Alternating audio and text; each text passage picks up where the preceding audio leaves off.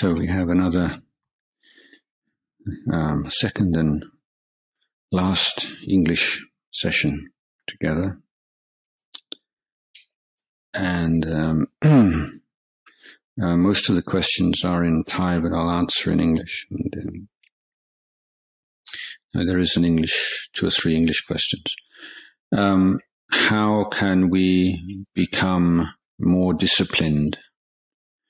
Do you have any tips or a thought process or something you do in your daily routine? Thank you so much for your help.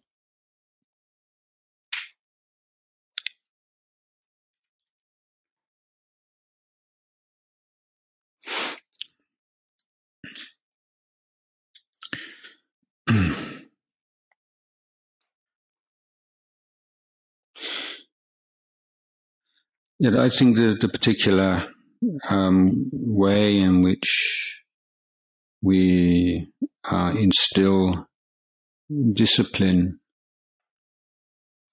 um, within ourselves um, will vary according to our personality and circumstance.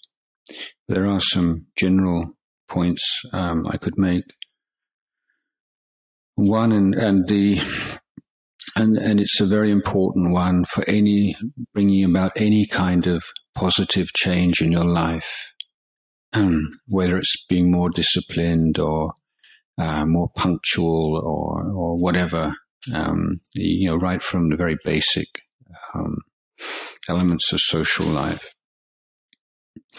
um, and that is a particular way of of reflect reflecting of thinking about this topic, uh, and that is to um, reflect upon, think about um, all of the uh, disadvantages and the difficulties and the suffering um, that you've experienced in your life because of a lack of that quality. So here we're talking about lack of discipline. and really don't try to push those things away, even if they're embarrassing or difficult. Um, sit down and write them out in a book, you know, and um, really go through them. Um, and then recognize that unless you um, really apply yourself, that's going to be the way your life is going to be. It's not going to change. If you don't uh, bring about some inner change, then it's not going to get better, it's going to get worse. Um, at least when you're young, you have teachers and parents and people who are um, giving you advice, maybe even nagging you. Um, but and we maybe we don't like that or resent it. Um, but it's better than what happens when you get older, because uh, now there's nobody to tell you anymore. And, and I, as you get um, your a householder yourself and having your own family or being uh, positions of authority, you know, particularly in Thailand, um, we know you get less and less feedback, less and less direct feedback. Um, and so it's uh, particularly in this culture, it's very easy to get into bad habits and never think to shake them um, or not even to be aware because nobody ever tells you, not to your face anyway. So, um, really reflecting upon this, yeah, this is a problem that I see. And it's a problem because it gives rise to all these kinds of um, unfortunate, unpleasant things in my life. And it's not going to get better by itself. Um, and then and then you take the other side and all the advantages that you can see in having more discipline and reflect or remembering people who you admire who are self-disciplined. Um, and um, this this two uh, two ways of thinking. It just basically what we call like pros and cons, advantages and disadvantages, or in in Thai we say kun le and you have to give time to that. It's not just, yeah, yeah, yeah, it really sucks when I don't have any discipline and it would be great if I did. That's that's that's not um, uh, what I'm talking about here. I'm talking about really going into it and going into it regularly, because it's through the reflecting on those two topics together the disadvantages and the suffering of the present habit, and the advantages and the um, and the happiness that will come from acquiring that habit that gives you the um, the inspiration, the gamlang jai, the patience, and the perseverance uh, to stick with a program of of making changes in your life. Now, one of the um, one of the keys um, to to making big changes in your life is to make them incremental. I don't know if you know that word, but that means just little by little by little. Um, like if you think you have to, you've got this big problem, and you know you've got to do something about it, and it's just so kind of depressing and intimidating and difficult. That you just, oh, I can't do that. No, I'm not. I just. Um, so, so what you do is you you just take one step at a time, and um, remember reading someone um, recounting um, counseling, doing counseling work in the States only with obese people, you know, uh, dangerously overweight. And um, this particular woman, like many people, yeah, yeah, you know, I really would like to lose weight. I would like to, but just can't, just doesn't have the discipline. And the, the doctor was giving various programs, you know, look, you need to swim or you need to do this so just so many times a week. And, and uh, yes, yes, yes. She comes back the week after. Did you do it? Well, no. Um, and this is very, very common, isn't it? And, and so he, he applies this technique and he said, look, could you exercise for 30 seconds a day in front of the television? 30 seconds. Can you make a 30 second a day commitment? And, and the, the woman just sort of, yeah, I, I, could do that 30 seconds. Um, and you see, it's another, there's an idiom in English we say like end of the wedge, which means you just start off with something very, very small. But then once you do that, you feel, yeah, I can do this. I can do this. And then you take another little step and another little step until you gradually um, are able to do more and more. So when you see it as like as a really big problem, and it's just such it's been such a part of your life for so long, you know, you just don't know where to start, and so it's like all or nothing. So you end up doing nothing. So what you do is you change your perception of the problem, and you you just say, what can I do? Like, what's the smallest thing I could do? And, and this principle is, uh, is applied in, in, is a Japanese management um, philosophy, which strangely enough sounds very Japanese, but they, it's originally devised in America in the Second World War to raise production in the war effort. But it's like if you're in a, if you're in a, a business and you sit down and you ask every single person what is the smallest thing, just one small thing, very practical thing that we could do today to make this better company or to make this a better community? We're not talking about really big ideas. We should be more this, we should be more that. But what is that one very practical, simple thing that would just in, in, in, uh, improve the quality of our life together? You see, so you, the idea is you start off like on the micro level and then you work up from that. So um, those are two pieces of advice. One is um, this creating this gamlang jai and this willingness just to bear with the difficulties of making a change through this reflection on the disadvantages of the present habit and the advantages of the uh, the wished for habit, and secondly, uh, to create a program for yourself um, in which you start off in very modest, very small way. Like say you, like writers, people with writer's block, you know, you said, oh, you can't, just can't get any words down on paper, you know, because it's just such a big, such a big thing. And then you say, well, okay, I'm going to write for five minutes a day.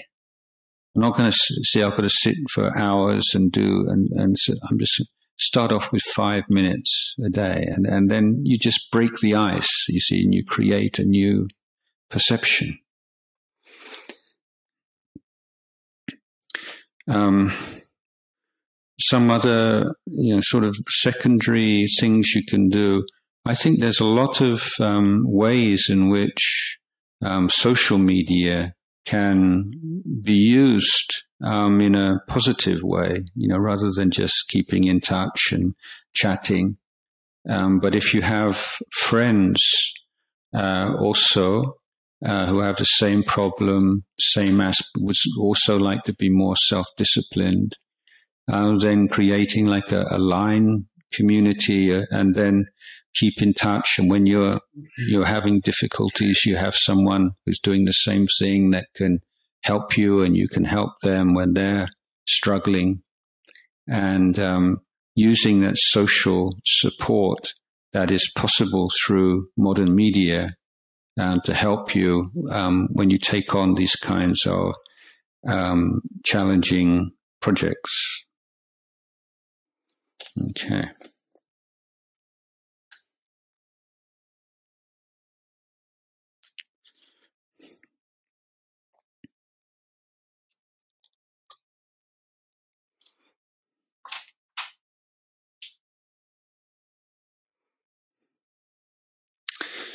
Okay, slight change of topic. Could you please explain the differences between the Theravada and Mahayana traditions? Okay, there's obviously it's rather complex and um, topic, and, and one which is uh, there are different views about this. Um, So, first of all, um, you need to understand that um, it isn't really such a um, correct comparison in that uh, Mahayana is not a tradition in the way that Theravada is. The word Mahayana is like an um, umbrella term. It, it covers many different um, kinds of Buddhism under one big term. So there's not sort of one Mahayana um, view on this topic or that topic. There's one Theravada view, and then there are many different views of Buddhist traditions within the Mahayana group. Okay. So, you know, although if you look at the uh, statistics for the uh, number of people in the world who uh, follow the Theravada and the Mahayana, then you say, oh, it's Mahayana, more Mahayana. But if you break down the Mahayana into the different groups and different uh, traditions, then Theravada comes out as um, the most popular.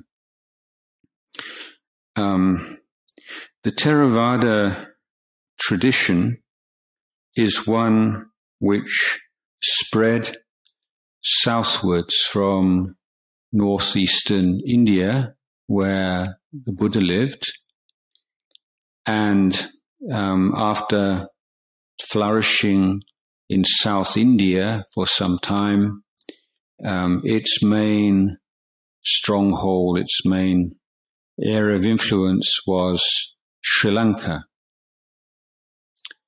And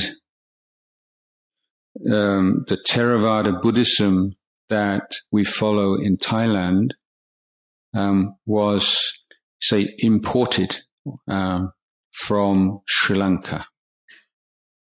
Now, before that was the case, and now we're talking about a thousand years ago, um, there were um, Buddhist monks um, coming over um, from the Andaman Sea, from India, um, right from perhaps the time of the Aso- um, Emperor Asoka, um, and in the time of the what you call the Dwarawati civilization. and towards the end of the um, Cambodian or Khmer period um, of influence. Um, because don't forget, all nearly all of Isan and most of central, north central Thailand um, was part of the Khmer Empire at that time, and so we have all these um, um, Khmer temples throughout the country, like in Korat at Phimai, for instance. Um, and at the end, towards the end of the Khmer period, of course, that's the time when Angkor Wat and all these other places were built. Then um, Mahayana Buddhism, imported from India, um, was starting to um, have an influence. So, um, from early days where there are like Theravada, Mahayana, um, then the real turning point in Thailand came about with the establishment of the kingdom of Sukhothai.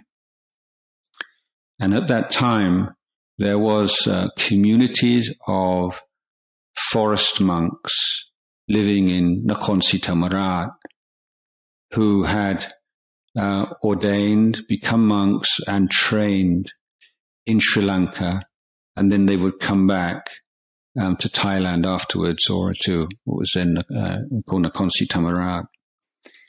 And the first king of Sukhothai, he was uh, inspired with the forest monks and the meditation monks.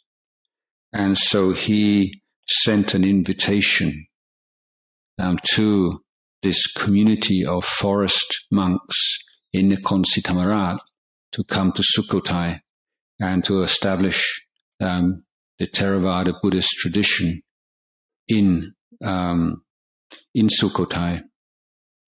So there was a, a pre-existing Theravada um, group of monks originally from um, uh, Pugan or Pagan.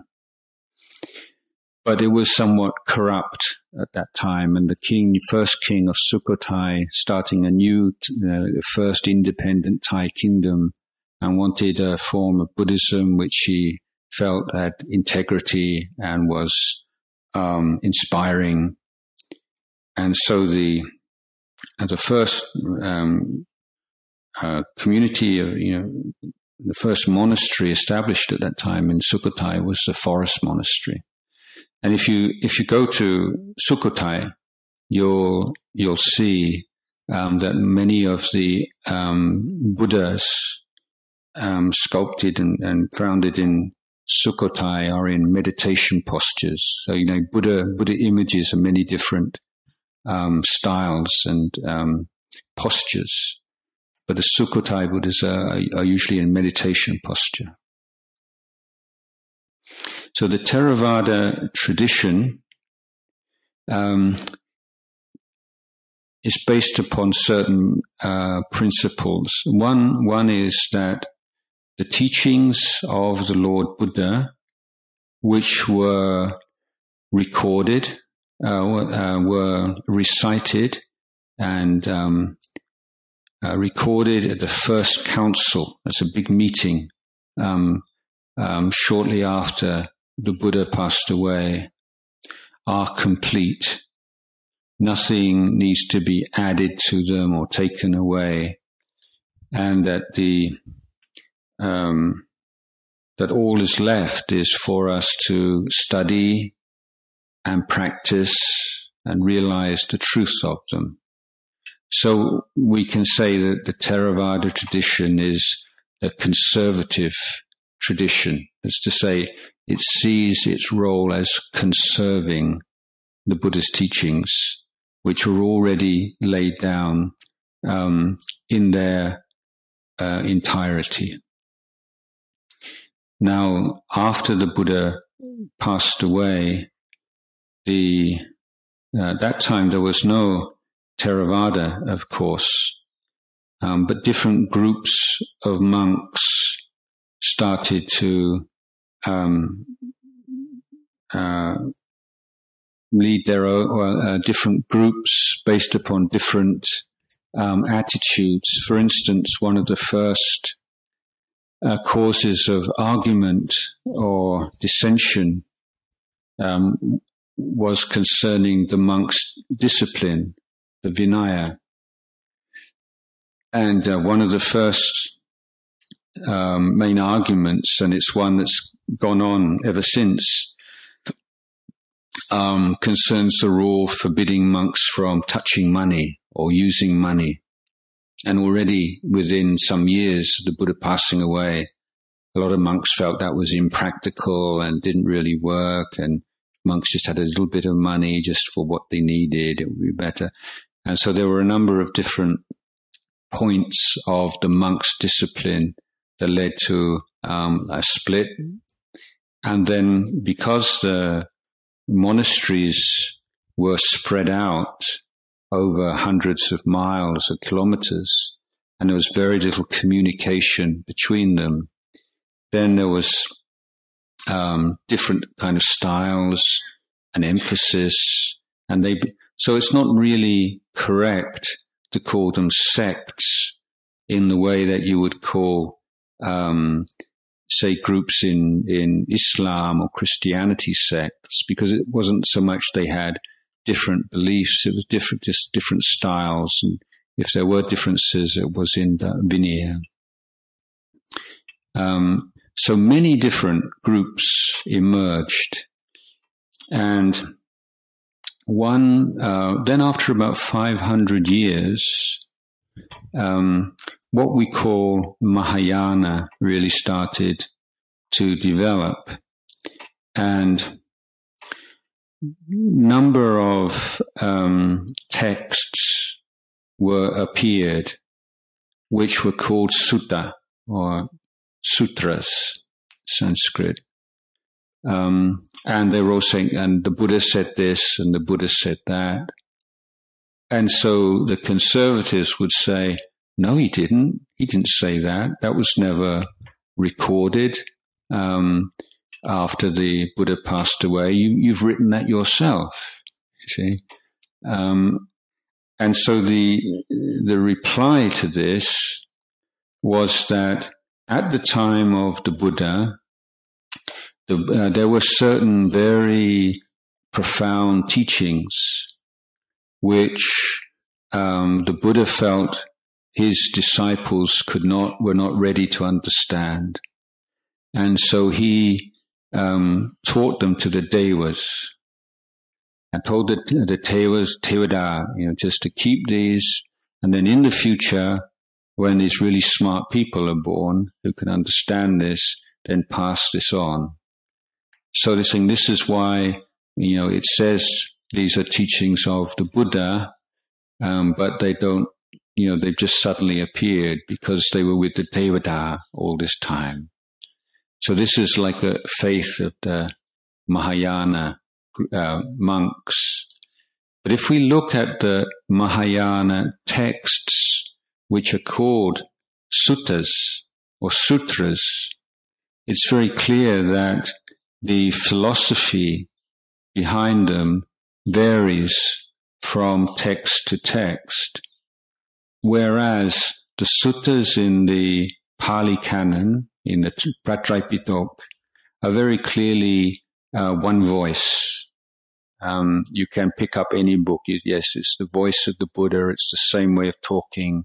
There's so um, from a Theravada point of view, um, the the teaching that we think of with regard to the Mahayana Sutta is the one in which the Buddha picked up a handful of leaves.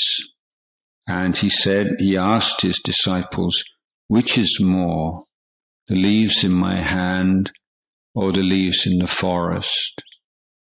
And of course, his disciples said, well, the leaves in the forest are so many more than the ones in your hand.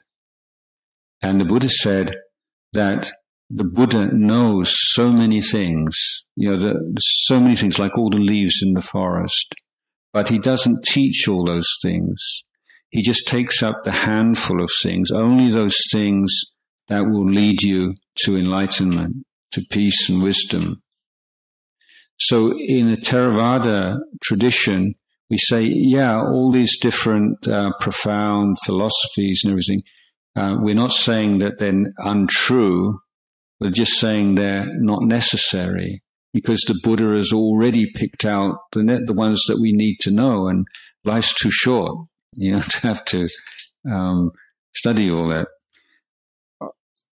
Okay, the, this is a very big topic, and um, maybe uh, one one or two other points. The Mahayana tradition was um, very successful in spreading throughout the world because it was a, what we could call a liberal tradition rather than a conservative tradition, if we can use those two terms. And that meant that when the monks from India went to China and to Korea and to Tibet and all these places, then they were willing to adapt to the cultures, the countries they found themselves in. And their idea was that you just keep like the essence of the teachings, but in the minor things, we should be willing to adapt in order to be able to share the Buddha's teachings with as many people as possible. So this this meant it was a very uh, it's been called by one scholar a very portable religion, and um, so Buddhism spread, you know, along the Silk Road and into all the into um, Pakistan and Afghanistan and uh, all those um, Stan countries like Kazakhstan, Uzbekistan, you know, even Iran was uh, a Buddhist country uh, for some time, Mahayana Buddhist, before it was converted to Islam. so very, um, very flexible. But of course, the, the question with that kind of policy or idea is who decides what's the essence and what's not, what you can let go and what you keep keep on. Who decides? You see, because it's not always so clear. And so when we get to uh, like Japan is a good example. Then there are Buddhist sects in Japan who, whose basic ideas and philosophy is so far from the original Buddhism of India that it's almost a different religion. Um, so, for instance, like about, I guess, uh, eight, nine hundred years ago, then the Pure Land sects, uh, Nichiren and, and all these different se- uh, and, and various religious figures came and they, they believed that um, this was a time of uh, corruption and that people no longer have the barami to become enlightened. And it's very arrogant to think that you do have that and you should be just humble and accept that. And so you pray to Buddha, uh, Amitabha Buddha. And then the idea is if you pray very sincerely to Amitabha Buddha, then after you die, you go and live in the pure land with Amitabha Buddha, and then you can meditate and then you can get enlightened. Um, so in this lifetime, it's a life of, um, shouldn't, monks don't need to, um, lead a celibate. Like monks should get married and just lead a normal life and be humble and, and everyone should just pray to Amitabha Buddha. Yeah. Um, so it's very similar to Christian or any religion where you pray to God. Um, and the characteristic ideas, like fundamental idea of, of Theravada is confidence in your own capacity or potential for enlightenment, whether you're a man or a woman or wherever you come from. And that's not something that you lose because um, if you're a human being, that means whatever um, period of history you're born in, as long as you you know you've got a body and mind, you have the capacity for enlightenment. And so that idea was discarded in uh, um, some Japanese sects, and then in each country, Buddhism adopted some of the ideas and culture of the countries that they spread into. So um, in Mahayana Buddhism, like this um, Jangme uh, um, and worship of bodhisattvas. And uh, so this human beings tend to want to worship things and ask for things and um, and in Theravada, then we, you know, we we uh, don't agree with that. Say, yeah, if you want to go and uh, if you really want to go and, and bow to something and make offerings and then ask to, you know, um, pass all your exams or have a baby or something, then go and do it with a with a Hindu shrine. Don't be don't do it with a Buddhist shrine because it's nothing to do with Buddhism. But in in Mahayana, then then there's this um, uh, sort of uh, all these bodhisattvas, and you can pray to bodhisattvas and ask them to help you do this and do that. So, um, the idea of um, the meaning of the word Buddha changed. In, in Theravada teaching, there's just one Buddha at one time. So now we're in the era where there is um, Gautama Buddha, uh, Chai Siddhartha. He, he became the Buddha. But in uh, Mahayana philosophy, Buddha just means, uh, changed its meaning uh, to, to mean the highest level of attainment. So in Theravada, this is the highest thing that you can realize. You become an arahant. But in uh, in the Mahayana, the idea, or the, uh, particularly in the Vajrayana, which development from it is that you can become a Buddha. Um, so um, I uh, I was in Tibet, in eastern Tibet, a few months ago. I told you, and all the villagers were coming out of their houses and they're all saying, "Oh, a living Buddha, a living Buddha." so, no, no, I'm a living Buddha. Um, so that that's that's their way of you know, uh, you know, if it was um, Isan or somewhere like this, very faithful villagers, they would say, "Oh, prapatipati patipacha." But in uh, in that culture, they would say, "Oh, he's a living Buddha." You see, so they have a different idea of what Buddha means. So so many of the key technical terms are understood in different ways. So it, and even in the Mahayana tradition itself, many differences. So, you know, I could talk for all day on this, so maybe I'll just leave that one for now.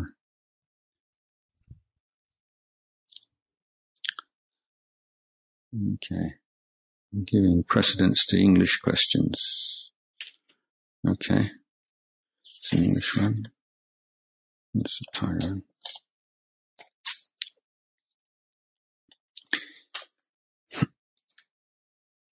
Okay, another change of pace. Um, I'm in a long distance relationship and everything is going well, but there are times when I really miss my partner. Could you give any advice on how to deal with strong emotions of this kind?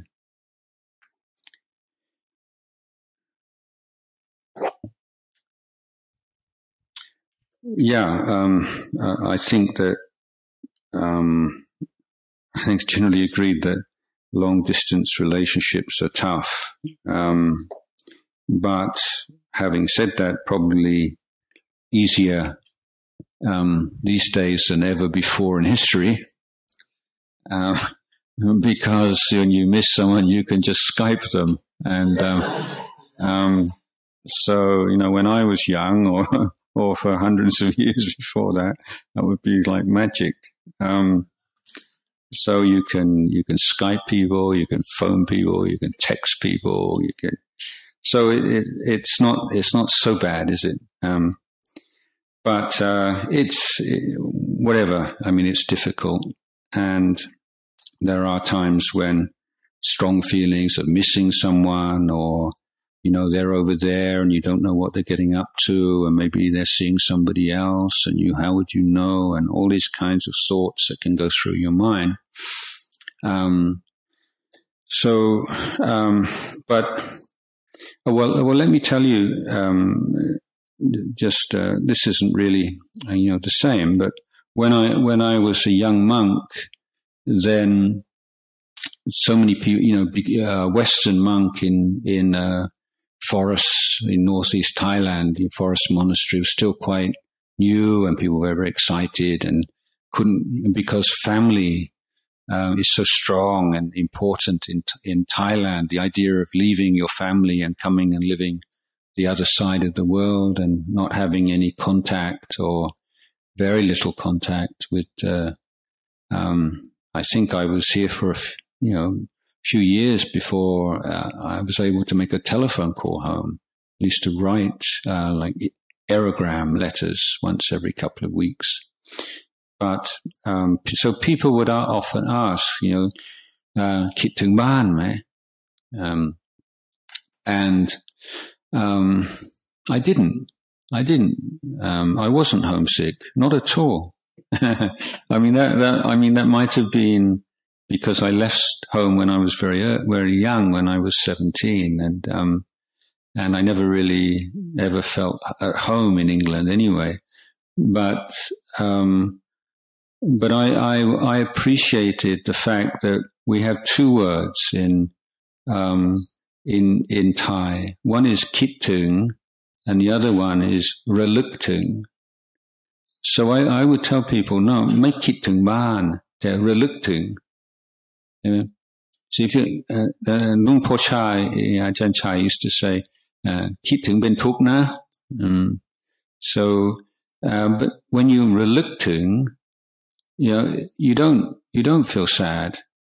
You know, when you, uh, reluctant, you, you, you think about the things that you love and appreciate, um, in the one, the people you've left behind or the people who are living far away at that time and you you feel grateful for those things and for um, what you've received from those people. In the case of your parents, but when you when you kittung, you know that that means that you're um, you're in a you're in a battle against you know against nature.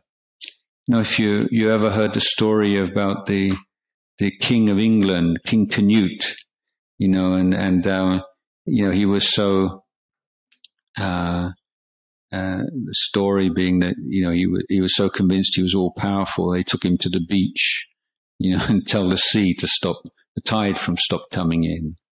You know, even a king can't do that. Um, and, you know, if you're, um, living in different countries and different continents and just constantly raging against that and, and regretting it and, uh, then you know um, you're just fighting against nature, and you um, this is it's like this. It's this way. This is how it is. You know, and it's this way. You've chosen it. You know, you're not being forced to have a long-term relationship. You want to have it. That's why. That's why you have it because you want it. Um, but um, you know, I think it's a mistake to think that being in love makes you happy. I mean, there's, there's, sure, there's happiness, of course, otherwise people wouldn't fall in love. But there's always a shadow to it. You know, even if you live, whether you're living together or you're living far away from each other, there's always pain of one level or another involved in loving somebody. And, and if you don't have too unrealistic expectations of love. You see, yeah, um, love is wonderful. It's great to love someone and be loved, but it's not roses all the way, and it's you know never has been, never will be. And there is always um, this kinds of, of pain, and and the pain of separation.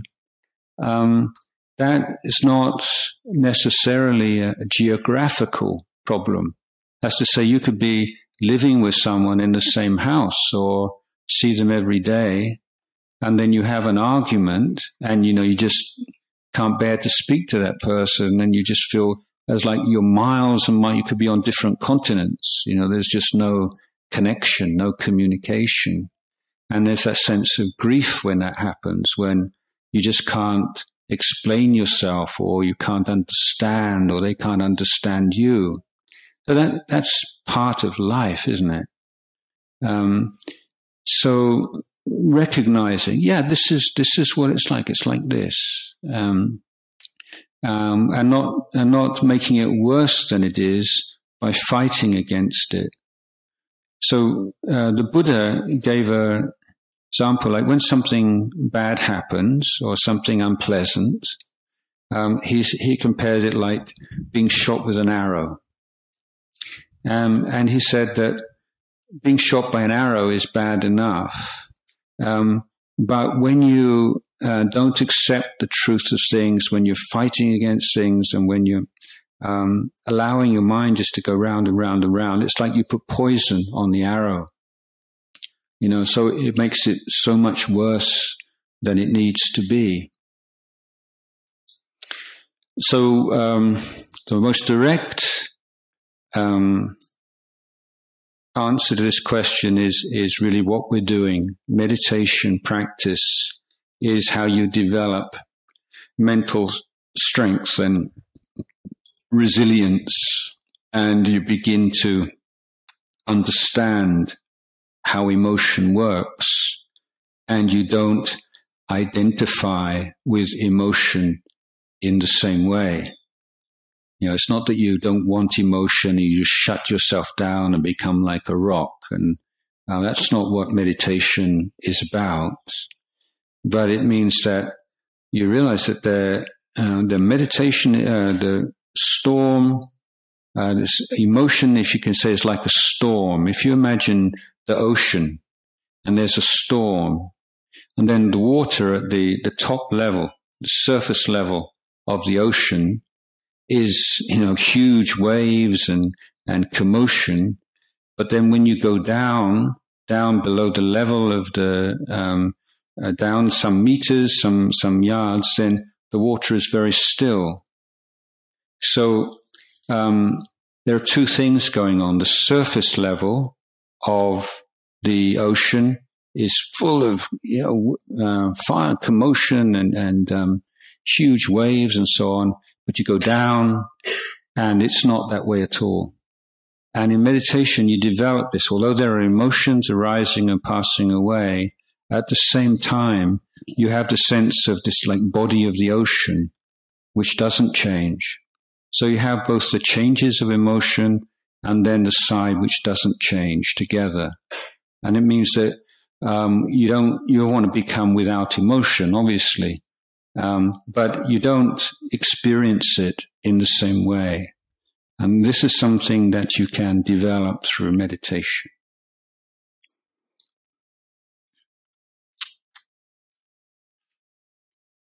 Okay.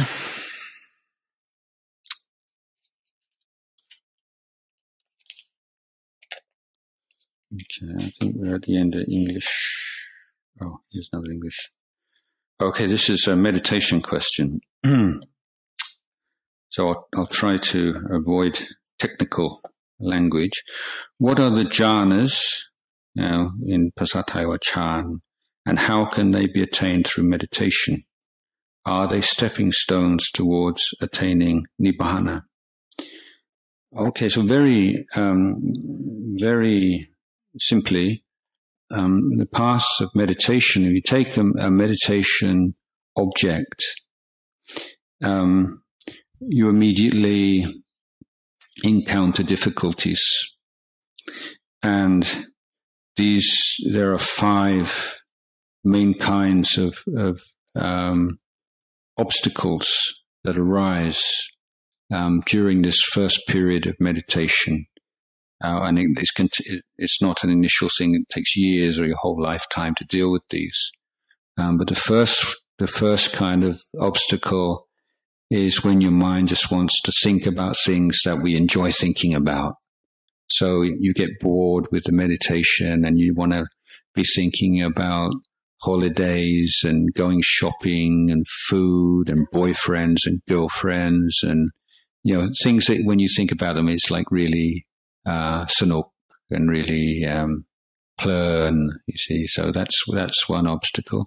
The second one um, is like negativity and it can be you're sitting there and suddenly you just think about what somebody did and somebody said and how much you hate them and then all these kinds of negative thoughts.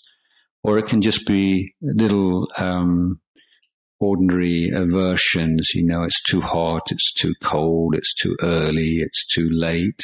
I'm too hungry, I'm too full, I'm this and that, and why is he like this, and why is she like that, and why do we have to do this, and all that that that kind of com- negative commentary in your mind. That's the second obstacle. The third one is sleepiness and dullness and laziness. The fourth is mental agitation and um, anxiety and guilty feelings. And the fifth is doubt and confusion. So these, what we call the niwan, uh, or niwarana, niwan, um, are the work that, that you're doing in meditation, learning to see these things, learning how to deal with them. So if you persevere, um, these um, hindrances um, become weaker and weaker until eventually they disappear. So that's that's when the five hindrances are absent when there are no hindrances in the mind, this is the first stage of samadhi. Okay. Now, at this stage, apart from the absence of the hindrances, then the mind is very, or also almost automatically focused on the meditation object. Um, and it's, um, it's, it focuses and it, it uh, penetrates the meditation object almost effortlessly. And there's a sense of um, joy and well being and unity in the mind.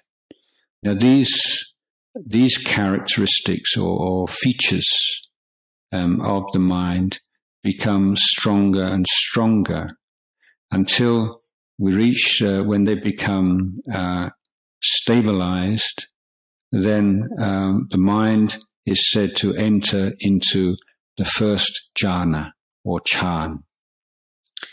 Now, um, following this, as meditation develops, there is a process by which the mind becomes more and more subtle.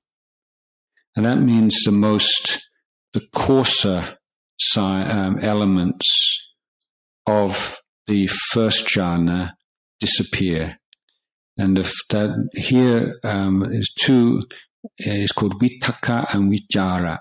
Now in Thai, this usually translated as vitok vijan, but you have to understand that doesn't mean like vitok and vijan as we would use those words everyday language. They, these are special meaning. So it, it means that there's no longer, with these two disappear, there's no longer a sense of you're concentrating or you're focusing on an object. Uh, the mind is still. Um, and there's inner silence. And so now the, the factors of, of rapture or joy and well-being, um, and, um, unity of mind become very clear. Then, as the, the meditation progresses, that was the second jhana. Third jhana, the sense of rapture and joy disappears because it's still kind of an excitement of the mind. Uh, and then um, there's the deep, very profound sense of happiness or well-being. And then that, even that fades away. And the mind attains the fourth jhana in which the, um, there's usually at this point, there's no sense, you don't even feel there's any breath anymore. There's no body anymore. There's nothing. There's just a sense of knowing. There's just the mind, like pure mind. And so coming out of that, um, one of those jhanas um, into um, the pre jhana state, then the mind is very, very powerful. And that is the time in which the practice of vipassana can be um, uh, can be pursued most effectively. So the role of jhana or samadhi is that it prepares the way for the wisdom faculty to penetrate the three characteristics, Trailak, Anicca, Dukkha, Anatta. Hmm. So it's not that jhana in itself is nibbana, but it um, gives the mind the strength and the brightness and the sharpness and the clarity which um, enables um, vipassana. Okay, so that's a technical term. So we're going from long-term relationships to Makpon Nipan and uh, back again. So this is um, Okay. Um, yes, at last, a question about ghosts. I thought.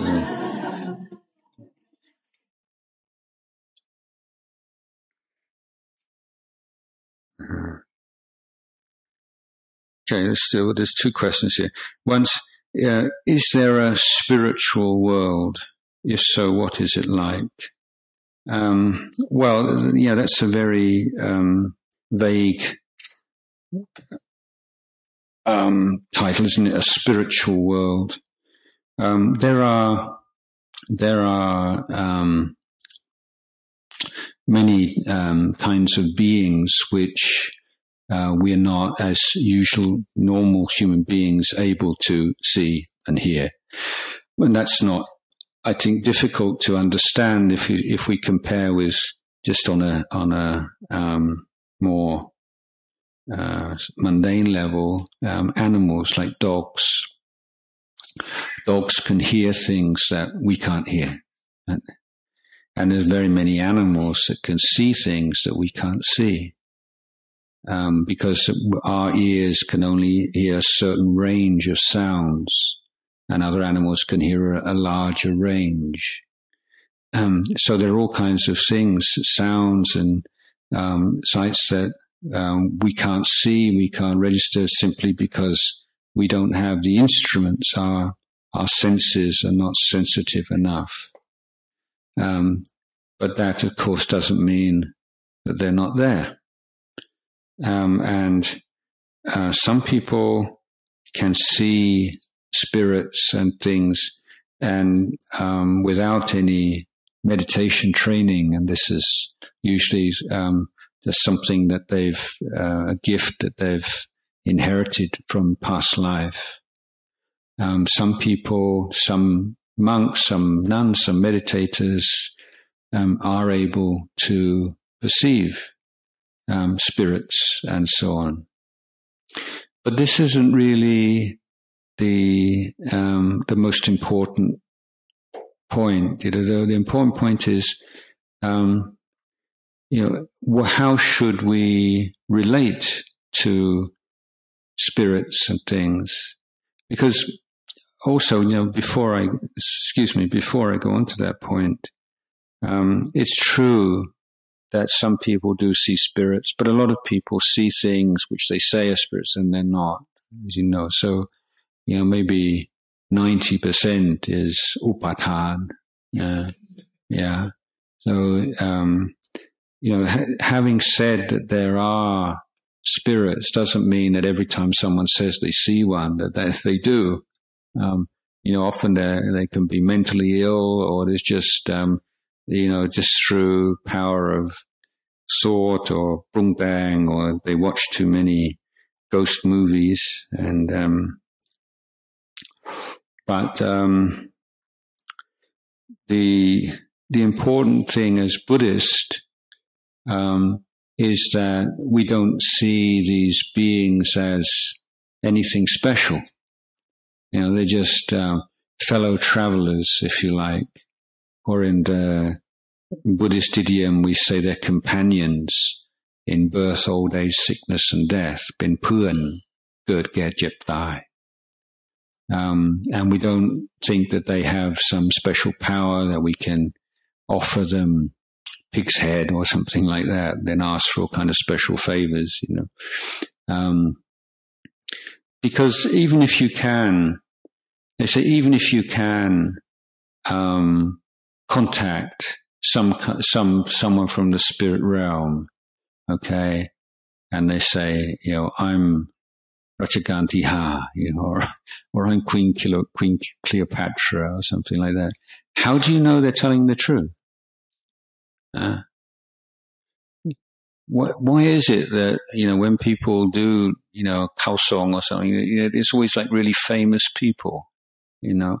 It just seems to me uh, just a little bit unlikely, you know, and um, and how can you trust these kind of how could you trust anybody who takes a bribe, you know?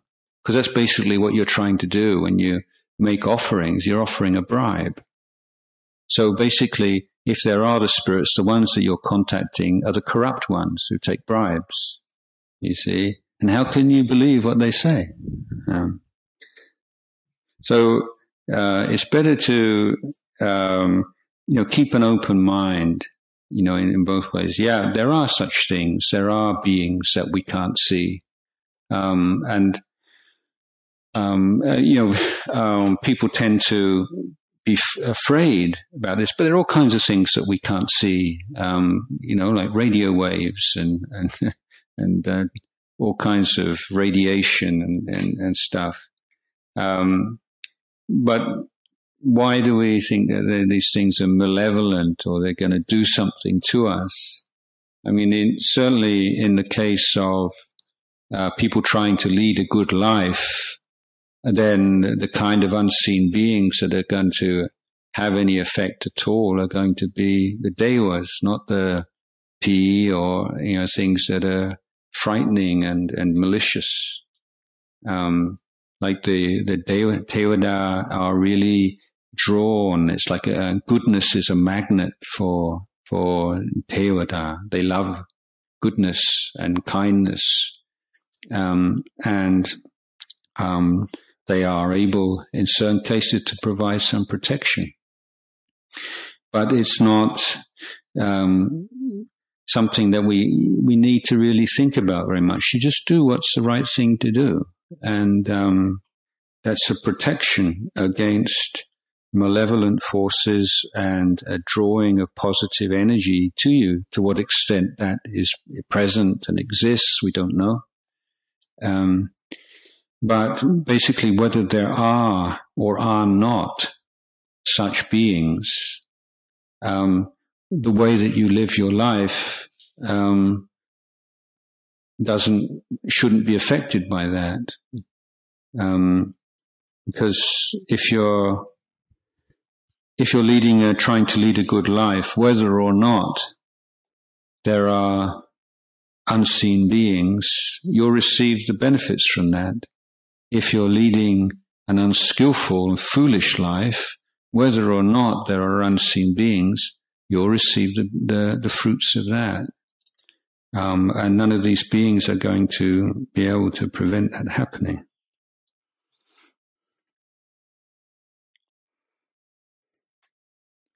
Okay, how many of you have seen a ghost?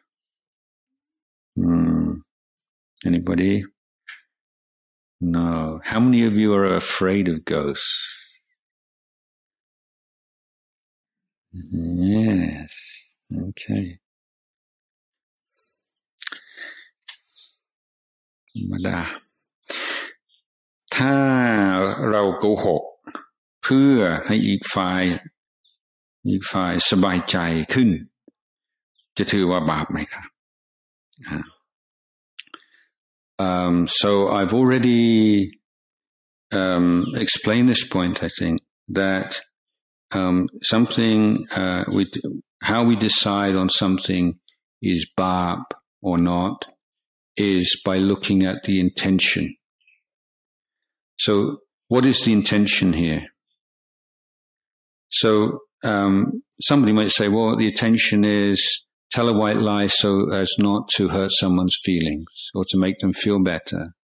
But no, the actual intention is not that. The actual intention is to say something that you know is not true. So whenever, for whatever reason, you say something that you know is not true, then that is bad. Okay. It might not be, in this case, if you have, you know, you want to save somebody embarrassment or, or pain, then it's, um, be very, you know, weak, um, bab or padkama, but it's still but because you have the intention to lie. Now, the um, this idea that you know you should that, you have a choice, um, two you have two choices. This is a false dilemma.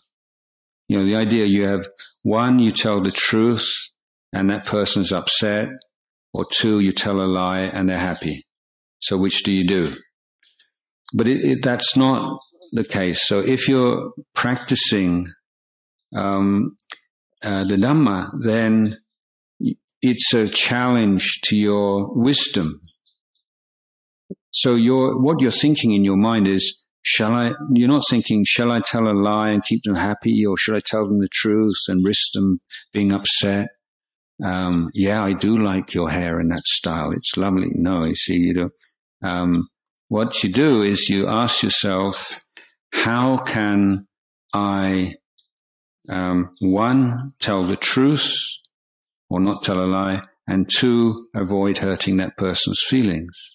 You see, it's not a either or situation. It's a false dilemma. So this is, how can I respond uh, in a way that I don't lie and I don't hurt that person's feelings? Okay. So it's not so easy. That's why it's a training. That's why it's a kind of education. Hmm. So let's see. Someone has their hair cut and you think, oh, and they say, do you like it? What would you say? Okay, ask the boys. Your girlfriend cuts her hair. And she says, what do you think? Who's got a good answer? Or maybe you like it. hmm?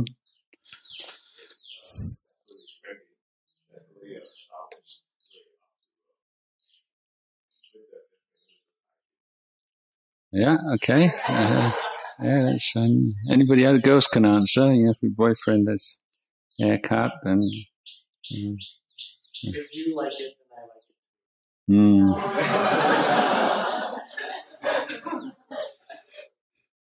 Mm. Okay, that's a good one. Um, uh, my experience is they won't accept that one. I remember trying that one out myself. yeah. Anybody?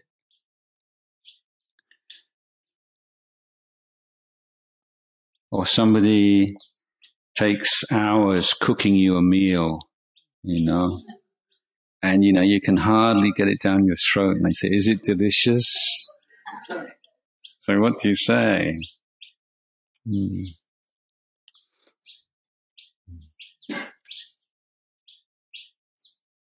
Yeah okay i'm not putting you on the spot but you just give that give it some thought you know because it's not the case that you have to lie to tell someone uh, to keep somebody happy in that way you know, be skillful be thoughtful.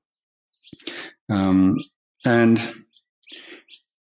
the the taught, you see, um, the the disadvantage is that there are a number of disadvantages. One is, you know, who decides what's a white lie? You know, what, when does a white lie become a grey lie, and when does a grey lie become a black lie? You know, where's where's the boundary? You know, um, and and sometimes you know you say, "Oh, it's just to keep them happy." You know, not afraid you'll not hurt their feelings. But often you're not being honest with yourself. It's just because you feel awkward, or you feel anxious, or you're worried they won't like you so much, or you have a certain image, and and so there are all kinds of other things that are coming to um, play a play a role here, and the um, the other thing is that um, any kind of relationship, you know, um, what it needs more than anything else, I think, in long term, is trust.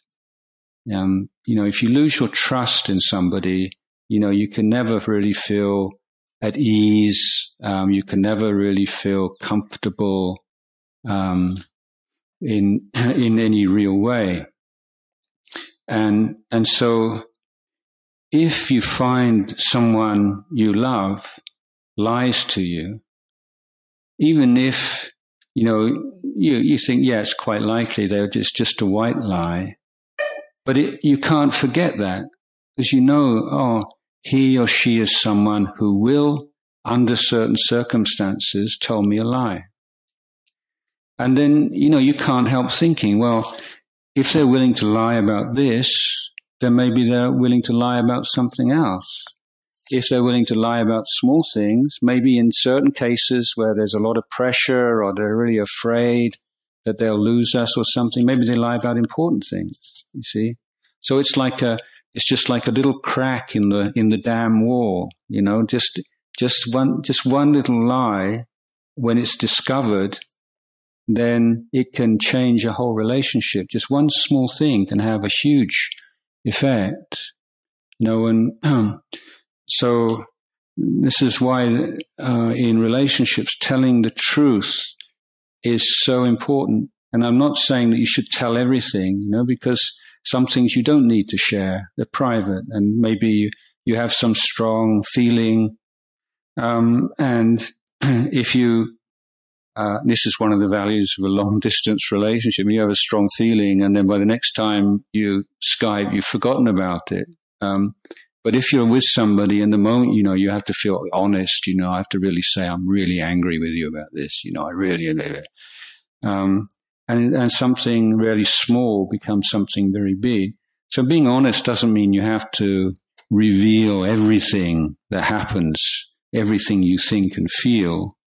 Um, but it means not uh, lying and distorting and exaggerating and hiding things from each other. Um, and that's how trust is developed. And you know what what can be what could be better? You know what what you know so, what could be more valuable than to have somebody you know I could trust that person with my life. You know, have you, do you know people like that? You could say, I know that I can trust that person with my life. Uh, and you know, this is one of the things that um, wonderful things about becoming a monk. You see, you say, "Oh, yeah, monks it's quite tough life, maybe," and you know, give up all these things. But you have the best friends that you any human being could ever have. You know, you can look around. It's not like you can think of like one person in the whole world that you could trust your life to. You can think of 10 and 20 and 30 and 50 or even more. so that, that commitment to truth um, provides community and, and sense of um, uh, warmth and um, and stability. That's um, such a wonderful thing. So this is why uh, you know it, it, may not seem like a big deal, you know, telling white lies, but um, the positive force of truth and honesty um, is uh, amazing. It's incredible. Um, and uh, really like you to consider that.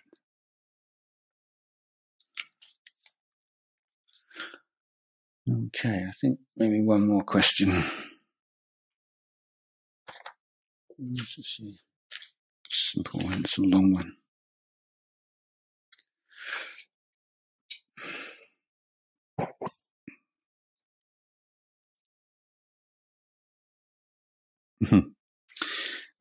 ทำอย่างไรให้การให้อภัยเป็นเรื่องง่าย ๆ วงเล็บเมื่อเรารู้อยู่เต็มอกว่าคนนี้ผิด แต่เมื่อเวลาผ่านไป เมื่อเรายังไม่ปล่อย เราจึงเหมือนกลายไป เป็นฝ่ายที่ทำผิด เราจึงเหมือนกลายเป็นฝ่ายที่ทำผิดเสียเอง Okay, well, I'm not. Um, I think that there's um, forgiveness or ganhayapai is another word that we use so frequently, and yet we don't really stop and ask us what does what does it mean to forgive somebody? What, what do we mean by that? Does anybody have a good definition of forgiveness? What do you mean when you say forgive somebody? What does that involve, forgiving somebody?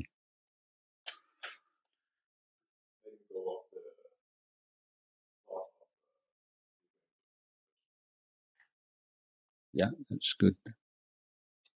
That's my answer. yes, that is. I, I would say it's a very good answer because it was more or less my answer. so we agree.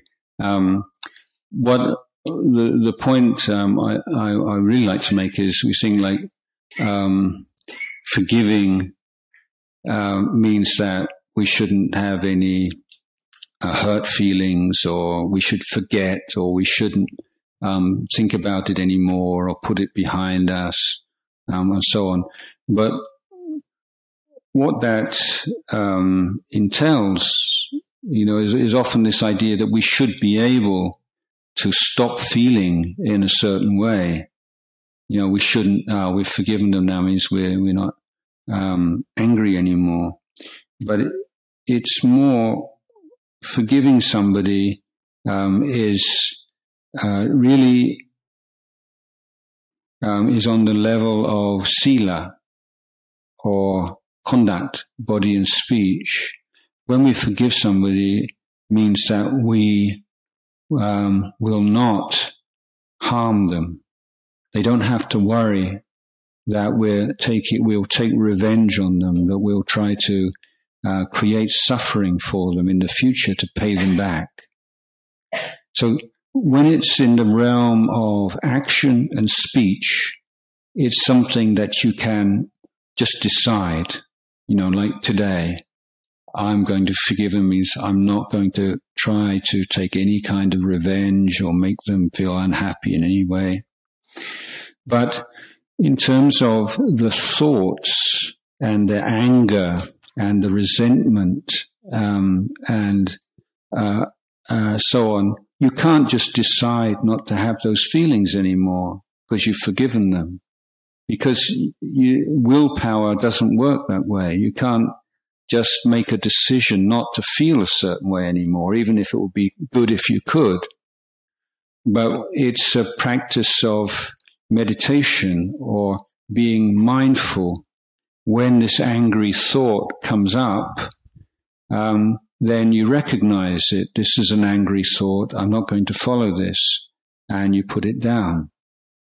Um, so it's the, it's the effort to let go. It's not actually letting go. That's maybe a long time in the future. But um, you start off in a practical sense of how you act and how you speak. And then your determination is not to follow and not to indulge in and not to take pleasure in these thoughts of revenge. So, um, if somebody has acted very badly towards you, then uh, it's inevitable you're not going to trust them in the same way. You're not going to feel so comfortable in their presence. And that's the karma that that person has created. Um, and um, I think it's quite uh, normal and, and natural. Um, if they're someone that you um, that you have to meet regularly, socially, then just be with how it is right now. Yeah, it's like this. You know, you don't you don't want to be to get close to that person anymore, but you're polite to them and you um, you don't create any problems for them, and then just gradually um, things tend to um, work out for themselves. Often you just find drifting yourself drifting away. You don't see them so much anymore, and that's all right too. Um, but it's taking care of your mind and not allowing your mind to indulge in and to take uh, pleasure in negative, angry um, thoughts, but they may still pop up in your mind every now and again. And that's just uh, like an echo from something in the past. Okay, so I think that's enough for this morning, and we've got um, questions left over for the afternoon session. Um, also, if anyone has any new questions, then please feel free to add them to the pile.